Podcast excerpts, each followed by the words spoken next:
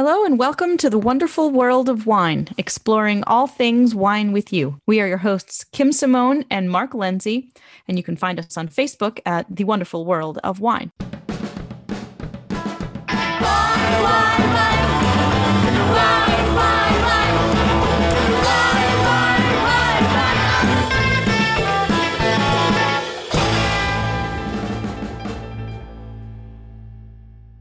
Hello again, loyal listeners. This is the wonderful world of wine. I am your co host, Kim Simone, with my friend and wine buddy, Mark Lindsay. How are you doing this week, Mark? I'm good, Kim. Hello to you good. and to all our listeners again. Thank you for uh, joining us again today to talk wine with us or listening about wine. We and appreciate it.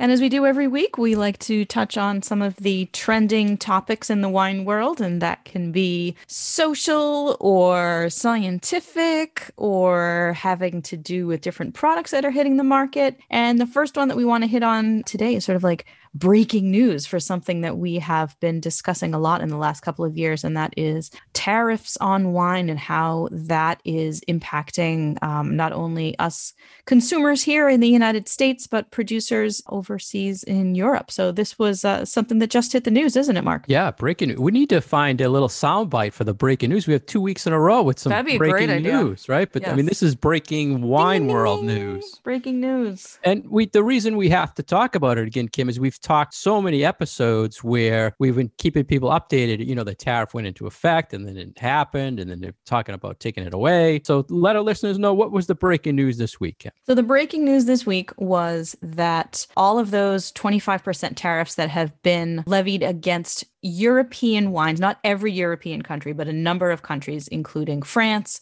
Germany, Spain, have been repealed. So that is no longer something that we have to worry about as an added cost to wines that we here in the States will be purchasing or could be purchasing from uh, wine producers in those countries. And I know it's important to you too that this also applies to things from Scotland, like Scotch, right? Yep, Scotch, things from Ireland were also affected for for liquor, and it also affected cheese and oils. Oh, right, that's right, because it's not well. just it's not just wine and it's not just alcohol related, but all of these other sort of specialty products that when it comes to the labeling laws especially of places like France and Spain and Italy they kind of fall under a similar category. It's not just the quality of the wines, but the uh, and the products, but their personality is really tied to the place that they come from. So a lot of these things have similar rules because they're really treated as as somewhat similar items. So you know, olive oils from a very specific special place. Same thing for cheeses. Same thing for salamis, and you know, same thing for wines. So it's a it's a similar um, category and a similar problem that consumers over here were were having to deal with with some of these special specialty products that some of us really, really love. Yeah, all the EU regulates wine and food. So this was a US versus EU issue that dated back since 2006, Kim, a long time. And right. it had to do with the Boeing Airbus issue that we talked about in a, in a past show that I still don't understand it, why it happened. And I really hate to talk about politics. Being a business owner, it's one thing I avoid talking about. Mm-hmm. But this was an interesting thing to me because you never really heard about it. I mean, it was a long issue, and then Trump put the tariff in place, but there really wasn't anything on either side politically. Was it good? Was it bad? Like no one really talked about it, but the industry gathered together and said, you know, this is really bad. And and that was kind of the feedback I took now when Biden approached it. And it was really interesting story, Kim, how he handled this. And we talked mm-hmm. the last couple shows that he was looking at it and we thought nothing's going to happen for a right we didn't time. think we thought you know there are all of these other things that are going on right now that while a lot of us in the, the wine industry feel like you know this is something that needs to be tackled right now i think realistically we really didn't think anything was going to happen because honestly some things going on right now maybe are a little bit more important than wine tariffs yeah honestly like I don't know, global pandemic and get everyone getting everybody to get their COVID vaccination shots. But but go ahead, I interrupted you. No, no, but they still worked this in. And interesting that it was the first talk that Biden had with the EU president ever. And one of the things he took care of was making this a high priority and saying, let's let's take a four month away from this tariff and see what happens. And it all happened without having a U.S. trade representative even appointed yet. Mm-hmm. So I think her name's Katherine Tai or, or Tay or Tai. Mm-hmm. She still hasn't been nominated, and it still got done. So it was great to see action on that, and the industry is just you know everybody's just all excited that we can do business again. Right. And, you know, there was a little bit of a reciprocal nature in there too, because there were also some tariffs that were being applied to some American goods overseas. And especially, I believe it was in England, but I, am not, I might not be remembering correctly that there were tariffs against American whiskeys. So we were getting taxed for the scotch, they were getting taxed for the bourbon. So, you know, a lot of these things seem to then be like, okay, we'll remove this tariff for this, and you can go ahead and remove that tariff for that, and let's all kind of make this thing go away. Yeah, good thing. But now all the stuff is coming out. What's going to happen? You know, everything is pretty much ordered ahead of time and shipped over in container.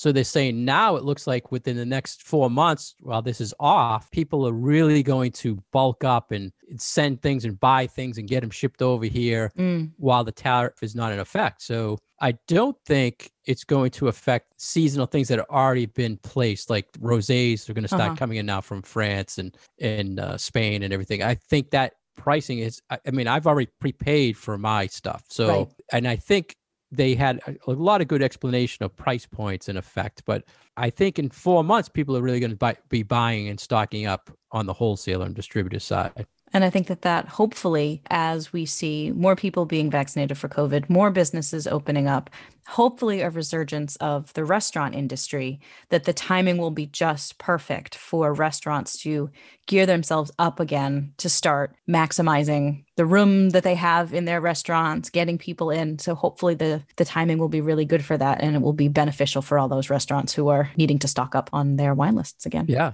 good push for them. And they gave some interesting numbers, Kim. Did you see how much the exports were down? Fr- French wine down 20%, percent. Mm hmm German wine was down 30%, and Spanish wine was down 12%. So they were hurting with I'm surprised it was only down 20 for 20% for France, honestly. Just knowing sort of the the buying stoppages that were happening across the industry of things that just got too expensive for certain categories of wine. Yeah, those are the numbers they gave. Who knows yeah. what the real? We always see different numbers. I, I like that they talked impact on price point, and I didn't really understand. They were saying so low end wines. They were saying you probably see really no mm-hmm. effect because a lot of the wholesalers or the importers said we'll eat that cost for now and really maintain that low level price. And and I did see a bump up on the lower level. So I don't think any honestly good business person would have ate that 25% and as a loss. Maybe mm-hmm. the first things they had in stock they did.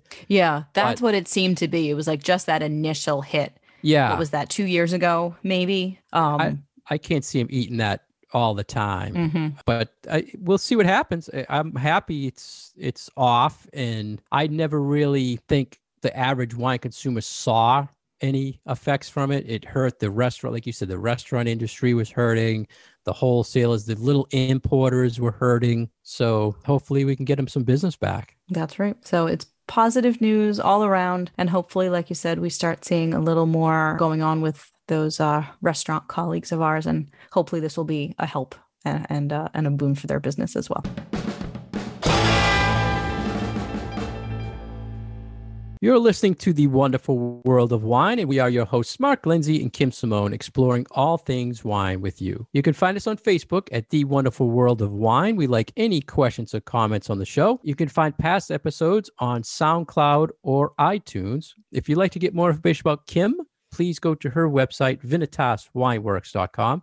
If you'd like more information about myself, please go to franklinliquors.com. So, next, Kim, we have an article to talk to our listeners about that was in uh, the swaddle.com some sort of publication we found and it talked about being allergic to alcohol and what you can do about it and it, this is one of those articles kim when you first saw it i'm curious what you thought, but I think there's these scare things out there. To me, being allergic to alcohol is almost like the thing we talked about in the past, being allergic to sulfites. And it's a very, very rare occurrence. Right.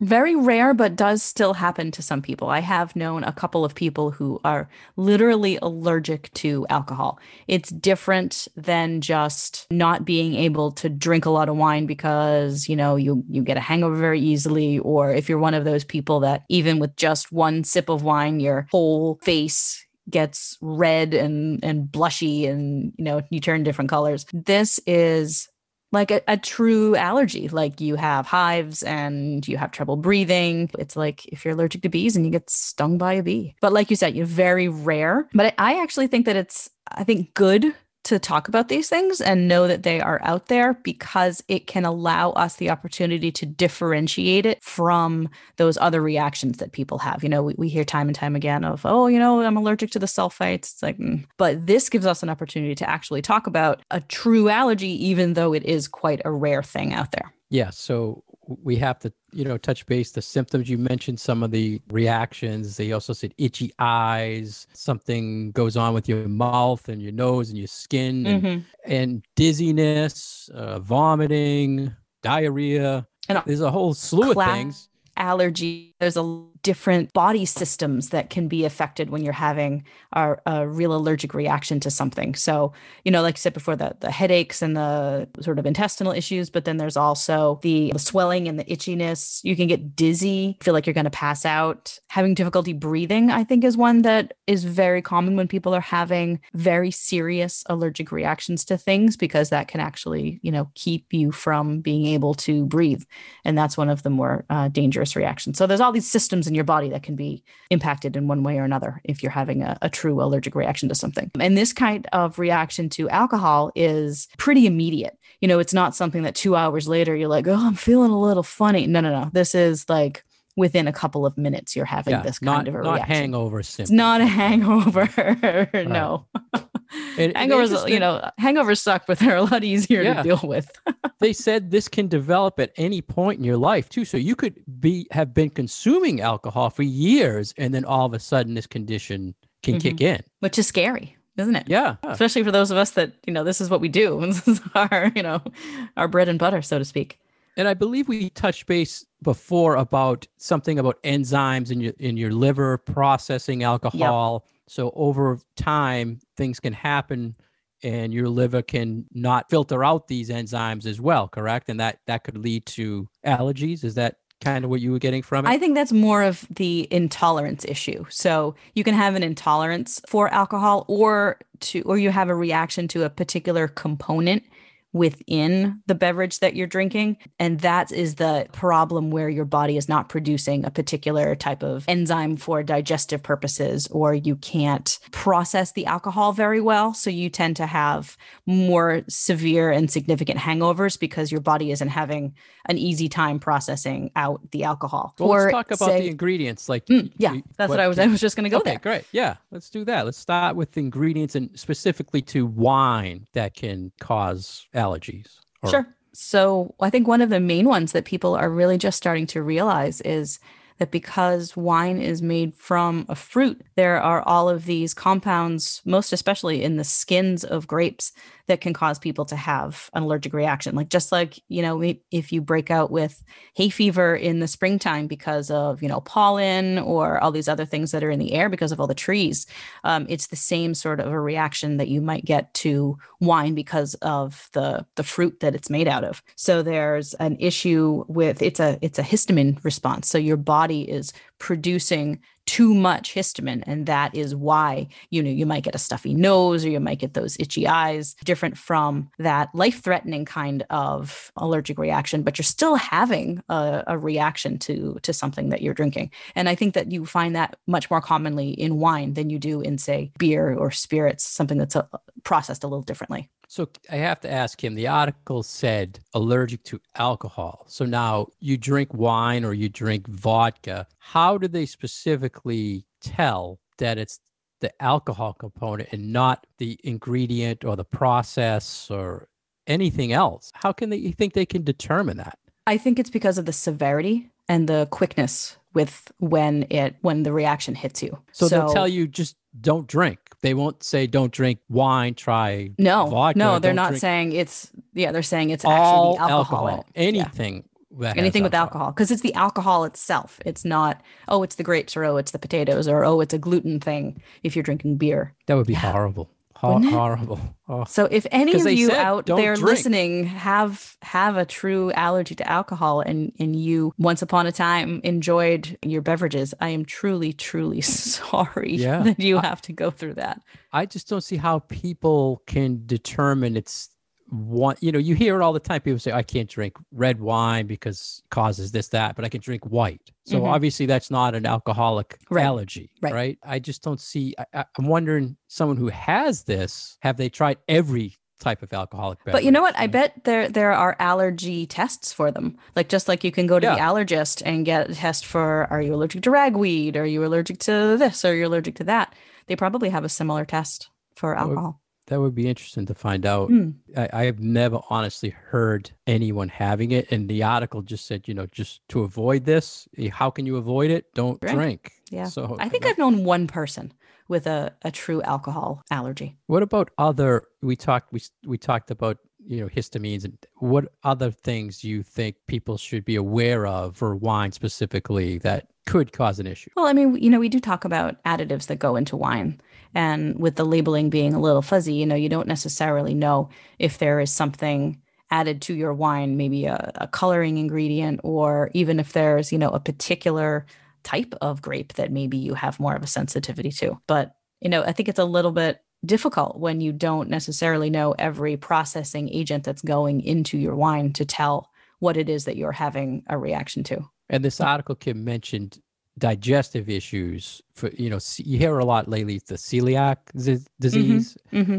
and a lot of questions i get asked are is this gluten free is this product is this beverage right. gluten free and in wine i was only told that the only way glutens could get into a wine is if they added some sort of wheat paste to a barrel. The wine, right. yeah. I think barrel. we've probably heard similar answers to that question. Yeah, yeah. I can't think any of, other ways. No, I can't think of any way that a wheat or a gluten containing product would get into wine. I just I can't think of anywhere along the processing or the production route that anything like that could be introduced except for, you know, human error eating a sandwich over a over a vat of wine or something. Yeah. But no, I can't think of, you know, anything with the bottling or anything with aging or any other part of the process that would introduce a gluten product to wine. I didn't miss it, right? The only thing they said, because the, the article did say what you can do about this, there was only one solution, right? And that's stay away from the stay alcohol. Stay away from alcohol. Yeah. I don't think they have allergy shots for alcohol. Hay yeah. fever, yes. alcohol, no.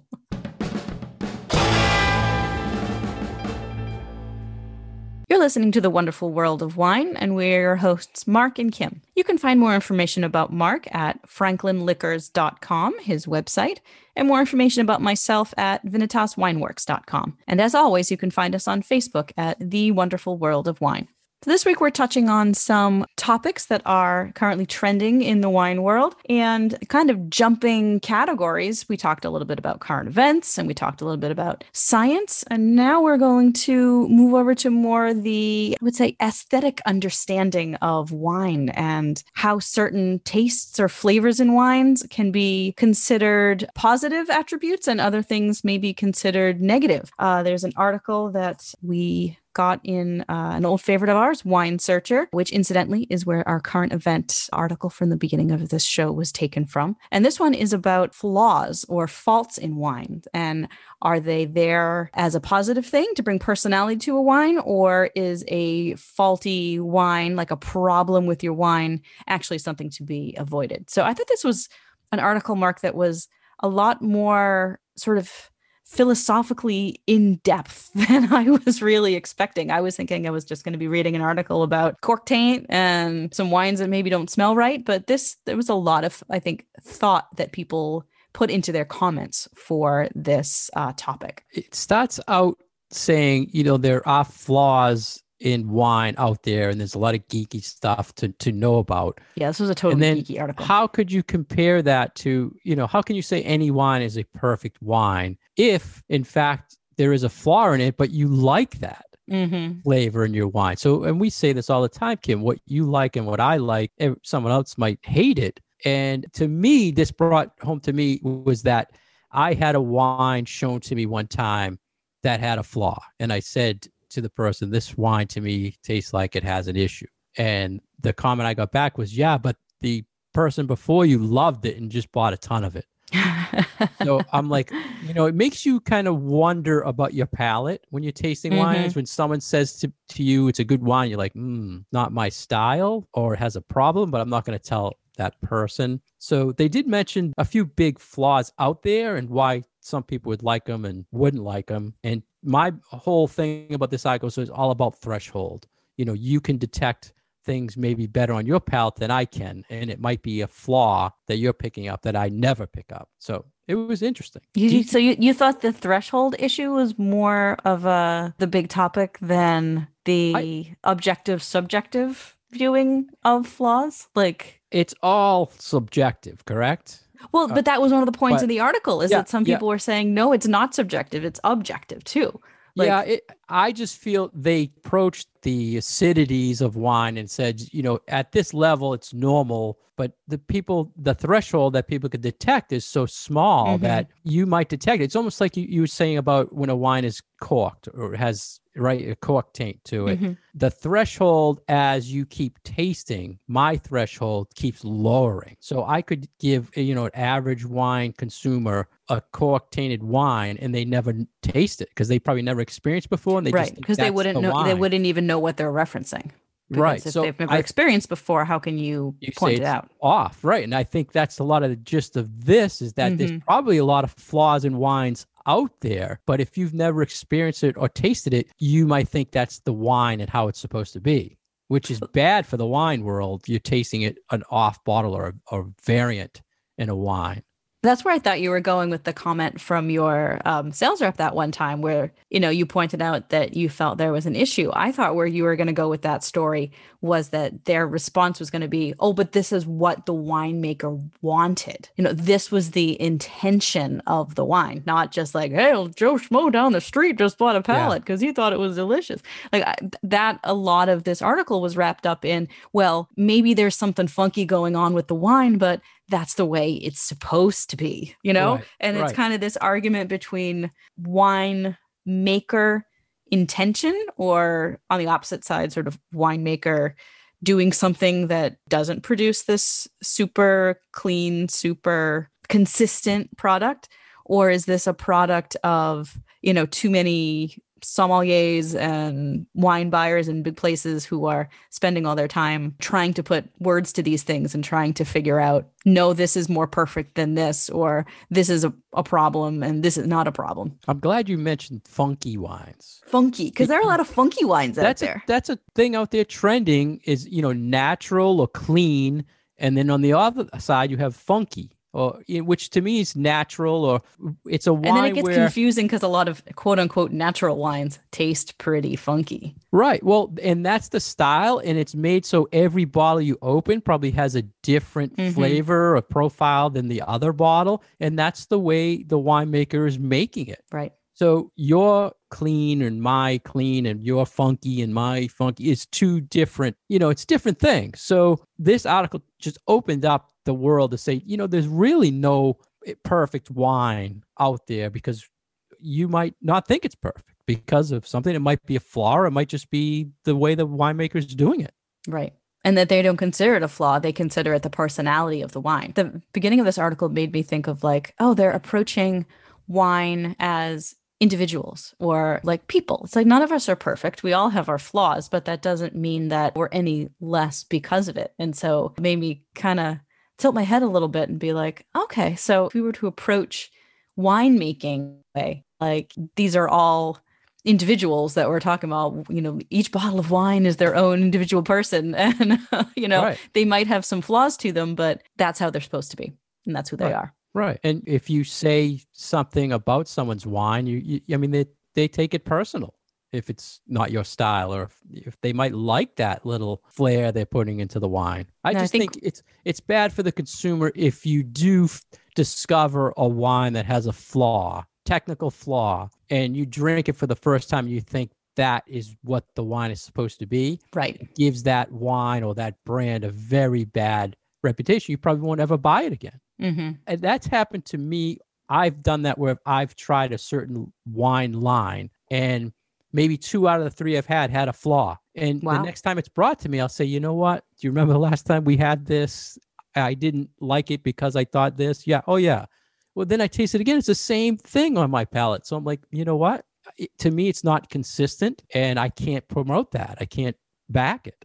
So would you consider so because it tasted you that you felt it had the same flaws, even with new batches and new vintages or new you know new bottles and new batches is that to you that's a flaw but is that what the wine company is trying May, to do maybe but it's pro- it's something i don't want a customer to say it's flawed if i had another bottle that tastes totally different it's not consistent to me so consistency for you is important. Yeah. Oh, yeah. And on that note, I, I wrote down I had to ask you, do you think that big producers or mass produced wines ever release anything with a technical flaw? Technically flawed, like an acidity problem or I'm sure some things get through, but I would think that they are trying to go for as consistent as possible. You know, your every yeah. bottle of Apothic Red that you open up should taste like every other bottle of Apothic Red that you're popping open. Exactly. Every vintage, every time it tastes exactly the same. And I, I say this to you all the time, but I was thinking to myself, all these different flaws you find to me in all of my wine career have been with smaller production right. wines. I've never had a mass produced corked bottle of apothic. Hmm. It's always tasted the same, and I'm, I'm wondering it's because of the process is different. I've I remember there was one instance that I remember from a big producer that was doing like a really inexpensive bottle. You know, it was like a two for eight or a two for ten that we had in the in the wine bins, and something happened with the batch. It was a red wine, and it was starting to re-ferment in the bottle. Yeah. So when yeah, every I've... when you opened a bottle of it, it was a little bubbly and funky and obviously not right. And yeah. this was not something that was like only a 2000 case production thing. Like this was a big production. It's but rare. that it's is a flaw. Yeah, yeah, you're yeah, right. It's that rare. Is a it, that is a big issue. That's a like recall the whole lot and destroy the whole thing because this is undrinkable wine. So I don't think that we see that very often with those big producers, just because they go through so many steps of making sure that what's going into the bottle is clean from a chemical standpoint. There's all sorts of tests and all sorts of lab work and stuff that goes on with those. But, you know, for a smaller producer who's, I don't know, making not a lot of wine in say Beaujolais or Pouilly-Fuissé or someplace that you know they're not doing that so they're relying on the wine to be what they expect it to be but I also think that those folks are a little more willing to embrace those disparities from one bottle to another. So if one is a little different from another one, I, I don't think that necessarily those small producers feel that that's a problem. And, and all- some actually go after that difference from bottle to bottle. Like there are some funky producers in Italy that what is bottled is bottled and the variation between them can be very great. Right. It's a good point with small producers. They take what the vintage, they're farmers, they take what's given to them every year. So the product usually it's different. It's different blended, it's it's different things every year. But if they discover a flaw and it's not a major flaw, chances are that small producer is still going to put the product out because that is their income for the year. Right. That's the way I, I look at that as yeah. well. They accept it. They know, they figure you understand. Yeah, it's not the same as the last vintage. This is the difference. I had to use more Merlot or I picked earlier or whatever, but you know why it, they're going to tell you why it's probably different than the past vintage. Whereas the big, big, big guys, it's the same every year. It's consistently the same. So, right. I mean, there was a lot of geeky. We could have talked a long time in this article about all the the you know the mousy, the cork taint, the volatile acidity. Yeah, the- I wanted to talk to you about mousy because I can't wrap my brain around that. That is such a new term, like, and and I could not point my finger at an example of, oh, this wine smells mousy. I don't even know. All I can think of is like a guinea pig cage. like, yeah. but well, I don't a... think that that's what it's supposed to be describing. The, the yeah. article said it's like peanutty. I'm like, yeah, what? a flaw that they said you can't really smell it, but you can taste it. Taste I'm it. thinking the opposite. I figured you could smell it like, you know, a mouse cage or yeah, the, you know, the, the lining of the mouse cage or something. But I mean, that's something, it's something you don't hear about often. A lot of times I would probably say that is an earthy okay. to the wine. yeah, I need I need someone to to point me point that out to me the next time I have it. I had a wine the other night that maybe had some of that because when they said peanutty, I'm like, oh, I had something that had like a a weird like nutty flavor like 10 seconds after I swallowed it, then there was this flavor at the end. So maybe that's what they're talking about. But see, folks, even those of us that have been doing this a really long time, there's always new stuff that comes up and you know, there's always things to learn. So I thought this one was was fascinating. Yeah. It, I mean, the more we taste, the more you you hear of these things and you're trying to figure out what the heck it is. So I'm sure at one time, Kim, we've tasted it in a wine and just couldn't identify just, it. Yeah, maybe, didn't have know, a didn't have a word it. for it. Yep. So, uh, but a lot of good information in in here in this article. I thought um, we kept out the geeky, a lot of the geeky stuff, but even though we love our geeky wine stuff.